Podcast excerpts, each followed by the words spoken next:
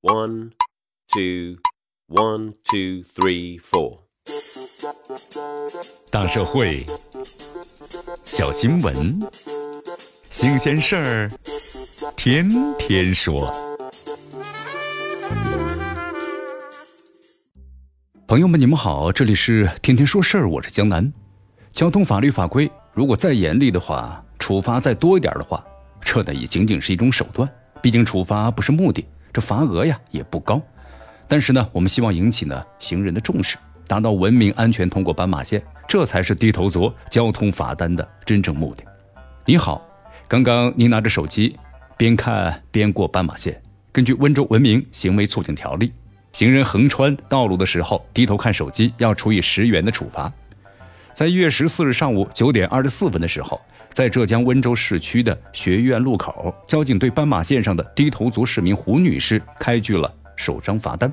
这是温州市文明行为促进条例今年元旦呢开始实施之后，行人在斑马线上看手机被处罚的首张罚单。哟，这到底是怎么规定的呢？温州市文明行为促进条例今年元旦呢开始实施的，其中呢明文就规定了。这行人路过路口或者是横穿道路的时候，低头看手机、嬉戏等等，影响了他人车辆或者行人通行等等，可以由公安部门呢进行管理处罚。首张斑马线上低头族的罚单就是这一新规啊，具体落实之后，啊，第一张开发出来的，可谓是有理有据。礼让斑马线呢，咱们都知道，成为了许多城市街头一道的亮丽的风景线。但是与此呢形成反差的是，不少行人，特别是年轻人。却一边玩手机啊，一边慢吞吞地过斑马线，这种现象十分普遍，让人们替其捏了一把冷汗。此举既是影响交通的畅通，也会造成呢交通堵塞又不安全。近年来，这低头族酿出的过马路的祸端是比比皆是，触目惊心。这是出台温州市文明行为促进条例，制止和处罚此类行为的重要依据。可能有的人认为啊，看手机是自己的私事儿，一些人也养成了手机依赖症。一时呢难以纠正，还有人呢自认为可以眼观六路，耳听八方，这本事啊很了得。殊不知呢，一叶障目，不见森林。当这低头族把注意力都集中到手机这一点的时候，很难关注到注意力焦点之外的事情。一瞬间的分心啊，可能导致无法挽回的后果。看手机的行人被车撞飞了，这家长照顾不好身边的孩子等等，都属于这种情况。很容易呢，使自身或者他人受到伤害。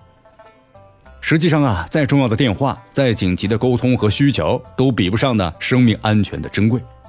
而咱们的交通法律法规啊，再严厉，处罚再多，我们说了，也仅仅是一种手段。毕竟这处罚不是目的，这罚额呢也不高。我们希望大家呀引起重视。进而观之，在斑马线和路口等公共领域，倘若没有基本的秩序和文明，这个人的权利和自由，最终呢也无法保障。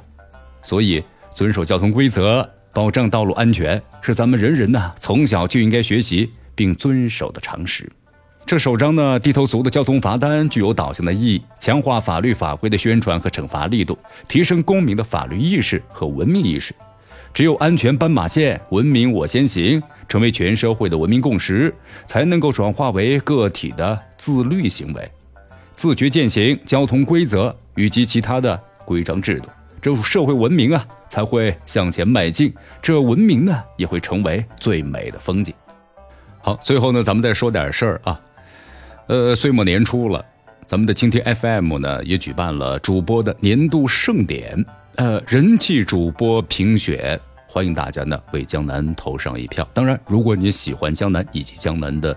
节目的话，朋友们在登录咱们的蜻蜓 APP 之后呢，然后呢选择咱们的头条，就可以看到蜻蜓 FM 主播盛典，然后呢选择人气主播评选，选择资讯啊，就可以看到江南的名字。